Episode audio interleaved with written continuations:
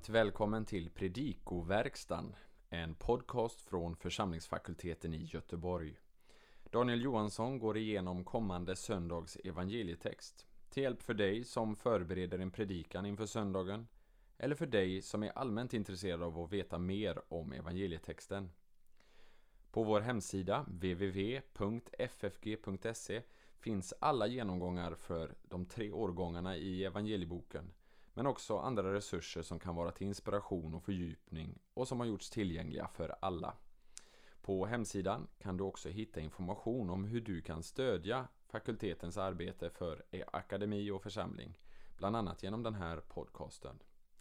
Men nu, en genomgång av kommande söndags evangelietext. Vi önskar dig god lyssning. Första årgångens evangelium för söndagen före domsöndagen kommer från Matteus 25, 1-13. Vi inleder med att syna grundtexten. Det allra första ordet totte, då, syftar tillbaka på kapitel 24, verserna 44 och 50, nämligen Människosonens ankomst. Verbet homoiothesetai står i futurum passivum men är här sannolikt deponent och därför med aktiv betydelse. Himmelriket kommer att vara likt. Deka Parthenois, tio jungfrur. Eh, eftersom Deka, 10 är oböjligt och artikel saknas kan faktiskt Parthenois åsyfta både kvinnliga och manliga jungfrur.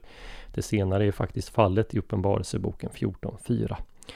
Det är först i den följande relativsatsen som det klargörs att det handlar om kvinnor haitines labosas vilka efter att ha tagit. Lampas eh, kan avse både en fackla, och så översätter Bibel 2000, och en oljelampa, så folkbibeln. Man skulle ju förvänta sig att det handlade om facklor om det inte var för att liknelsen tycks förutsätta att de brinner länge. En väl indränkt fackla skulle nog inte räcka mer än bort mot en kvart. Konstruktionen Eis hyp antesinto nymfio till brudgummens möte uttrycker syfte för att möta brudgummen. Till vers 2 kan vi notera Fronimos vis. Det har mött läsaren tidigare i Matteus 24.45, 10.16 och 7.24 om vi tar det baklänges i omvänd ordning. Morros dåraktig har mött i 5.22, 7.26 och 27.13 och jämför också med 5.13. Vers 5 Kronitsontos de to nymfio är en genitivus absolutus som kan vara antingen temporal när brudgummen dröjde eller kausal eftersom brudgummen dröjde. De två följande verben eh, en nystaxan och ekathevdon eh, är aorist respektive imperfekt. Och den senare imperfekten är troligen ingressiv. De blev sömniga och började sova, det vill säga de somnade. Eh, det förra ordet här, nystatso, förekommer bara här i Matteus och i andra Petrusbrevet 2.3 i Nya Testamentet. Vers 6, Krauge Gegonen, ett rop skedde. Geggonen är faktiskt perfekt men tycks här fungera som en aurist och det är inte helt ovanligt i Nya Testamentet. Interjektionen i Do, se, understryker brudkommens ankomst. Eh, tyvärr utlämnas eh, som vanligt höll jag på att säga i Do i Bibel 2000s översättning. Vers 7, Egerthesan, har passiv form men är till sin funktion i första hand, i alla fall här, intransitiv och aktiv. Då reste sig alla jungfrurna. Eh, man kan dock inte undgå att se en anspelning på Jesu uppväckande av alla döda. Då restes, då uppstod alla jungfrurna. Jag tänker mig en dubbel, tvetydig, eh, dubbel betydelse, en tvetydighet här. Eh, verbet kosmeo har grundbetydelsen göra i ordning, men vad det innebär, ja det beror på om det är lampor eller facklor. I det förra fallet med lamporna så torde man ha putsat till lampan och dragit ut veken. Och troligen underförstås också att de tände den på nytt med tanke på att de ovisa i nästa vers talar om att lamporna håller på att slockna. Och det är verbet Tai eh, står i presens passivum. Innebörden är väl just att de håller på att släckas. Vers 9 med poteo med arkese.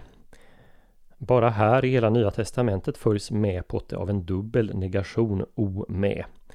Den exakta innebörden är oklar och det kan man se av det stora antalet varianter som finns till de här orden. Eh, troligen är det så att MEPOT eh, introducerar en negerande sats som uttrycker syfte och att den dubbla negationen sen understryker eh, den här saken. Jag tycker att eh, det här uttrycks väl i Bibel 2000. Den kan aldrig räcka till både oss och er. Folkbibeln 98 är här för svag. Vers 10 Aperchomenon de auton är en genitivus absolutus som är temporal medan de gick bort. Infinitiven agorasai uttrycker syfte för att köpa. I vers 11 Lägg märke till ropet Kyrie Kyrie, dubbel vokativ. Det är detsamma som i Matteus 7.21 och 7.22. Och så till sist i vers 13. Imperativen gregoreite är presens och uttrycker därför ett pågående vakande. Samma form används för övrigt i kapitlet före 24.42 och senare i kapitel 26, verserna 38 och 41. Eh, liknelsen om de tio jungfrurna följer direkt på och ansluter till Jesu eskatologiska tal i kapitel 24. I någon mån får man väl säga att det är en parallell till beskrivningen av trogna respektive onda tjänare som avslutar kapitel 24. I båda fallen dröjer husets herre Eh, respektive här brudgummen. Liknelsen om talenterna som sen följer i kapitel 25 är en naturlig fortsättning på liknelsen om jungfrurna och beskriver vad de troende gör i väntan på att brudgummen kommer. Vi skulle kunna dela in texten på följande sätt. Först har vi en inledning till liknelsen. Det är i vers 1a och sen det andra är vad som sker medan brudgummen dröjer. 1b till vers 5. Det tredje vad som sker när brudgummen kommer, verserna 6 12 och så en avslutande förmaning i vers 13. Men här är också möjligt faktiskt att finna en kastisk struktur och för den här se pdfen till den här podden på vår hemsida. Eh, inledningen till liknelsen liknar inledningarna till liknelserna i det stora liknelsekapitlet Matteus 13. Skillnaden är här att Jesus talar i futurum, himmelriket kommer att bli likt. Eh, observera här att det i strikt mening inte kommer att bli likt jungfrurna utan snarare det som händer med dem. Det har faktiskt kommit ny forskning om innebörden i uttrycket himmelriket i Matteusevangeliet eh, som ifrågasätter den vanliga uppfattningen att det bara skulle vara en from omskrivning av Guds rike. Alltså i vilket Guds namn då undviker att nämnas. Eh, jag har inte möjlighet att gå in på det här nu men hoppas att få tillfälle att återkomma till det. Särskilt den första delen av liknelsen förutsätter bakgrundskunskap om eh, de judiska bröllopssederna, eller seden vid den här tiden. Bland annat eh, Joakim Jeremias och Kenneth Bailey har argumenterat för att liknelsen väl återspeglar bröllopsseden. Men faktum är att vi vet väldigt lite om den från samtida källor. Men enligt Bailey såg det ut på följande sätt. Familj och vänner, de samlas i och utanför brudgummens hem. Brudgummen och flera nära vänner till honom beger sig av till brudens hem i en annan del av byn eller en närliggande by. Där hämtar brudgummen bruden, sätter henne på något riddjur och tillsammans med vännerna så bildar de en uppsluppen parad som tar längst möjliga väg tillbaka till brudgummens hem för att så många som möjligt ska få se dem innan eh, de kommer fram dit där gästerna väntar på att bröllopsfesten ska börja. Och eftersom bröllop oftast äger rum under den varma delen av året så får själva festen äga rum när det blivit svalare på kvällen och framåt natten. Eh, ofta är det vid den här tiden på åren också månsken, eh, men trots det så lär kvinnor, unga såväl som gamla, bära lampor. Eh, därför att både deras rykte och säkerhet hänger på det. I just det här fallet, Jesu liknelse, tar brudparets parad ovanligt lång tid. De fem visa jungfrurna har förutsett detta och har extra olja med sig. De ovisa har oklokt nog inte förberett sig för detta. Enligt Bailey så skulle den här rekonstruktionen eh, kunna reflekteras i de läsarter, gamla syriska och latinska och Codex D, Besai, som också omnämner bruden i vers 1. Där står det så här till brudgummens och brudens möte. Frågan är om den här rekonstruktionen är riktig. Det återstår definitivt en fråga. Varför behövde egentligen jungfrurna lampor om de befann sig utför, utanför brudgummens hus? Något som Bailey argumenterar för. Lyste det inte tillräckligt där? Och kunde de inte bara lånat lite olja i brudgummens hus eller ha funnits i överflöd där inför festen? Eller om de mötte upp tidigare under paraden, vilket jag tycker är den naturliga läsningen. Vilken funktion skulle då lampan ha? De befann sig ju i ljuset av andras lampor. Behövde de olja för vägen hem senare under natten så hade väl de kunnat låna lite hos brudgummen. Ehm, Jesu liknelser de återger ofta verkliga händelser men samtidigt så innehåller dessa nästan alltid oväntade vändningar, överdrifter, dåraktiga ting och så vidare. När vi med säkerhet inte vet hur bröllop firades så är det också svårt att avgöra vad Jesus stoppar in överraskningarna den här gången. Det som ju ofta driver hem själva poängen. Ehm, man kan ju fråga sig här, vad är bruden egentligen eftersom hon då inte tycks nämnas i de tidigaste texterna? Vad är brudgummen för någonstans egentligen? Var det normalt att brudgummen dröjde länge? Varifrån kommer jungfrurna? Vilken typ av ljus använder de? Kunde de fem ovisa ursäktas på grund av en oväntad försening eller borde de väntat att han skulle dröja? Kan man verkligen köpa olja mitt i natten? Och så vidare. Många frågor inställer sig till texten. En säker slutsats vi kan dra av liknelsen är att det är avgörande att på rätt sätt hedra och möta brudgummen när han kommer till bröllopsfesten. De fem ovisa respekterar honom visserligen som herre, för de kallar honom herre, herre. Men eftersom de inte hade brinnande lampor och deltog i processionen när han kom, känner han dem inte. Här kan vi ju notera likheten med Matteus 7, 21-23. Eh, är inte de fem visas vägran att ge av sin olja ett utslag för brist på nästan kärlek? Kan man undra. Svaret på väl får väl bli nej, för skulle de dela med sig så skulle inga lampor brinna under positionen och huvudpersonen, brudgummens fest, skulle förstöras. Vad står oljan för egentligen? Matteus ger oss inget entydigt svar så vi kanske inte bör spekulera. Men så mycket kan man väl säga som att oljan representerar just det som krävs för att man ska vara redo för Kristi ankomst. Här kan man ju se på Matteus evangeliet som helhet. Saligprisningarna i kapitel 5 och de utspridda på andra stället i evangeliet ger oss en nyckel. Eh, här får jag hänvisa till genomgången för alla helgons dag. Ånger och tro, uthållighet, villighet att förlåta och lida för Kristi namns skull är andra ting som sticker ut i just Matteus evangelium.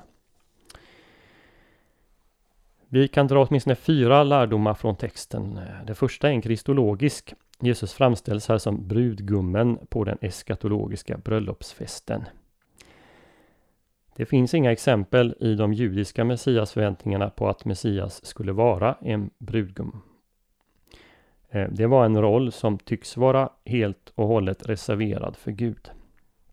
Så som Israels brudgum i den här liknelsen och på andra ställen, till exempel Matteus 22, 1-14, gör Jesus anspråk på en gudomlig roll. Jesus är verkligen Gud med oss, så som Matteus inleder evangeliet.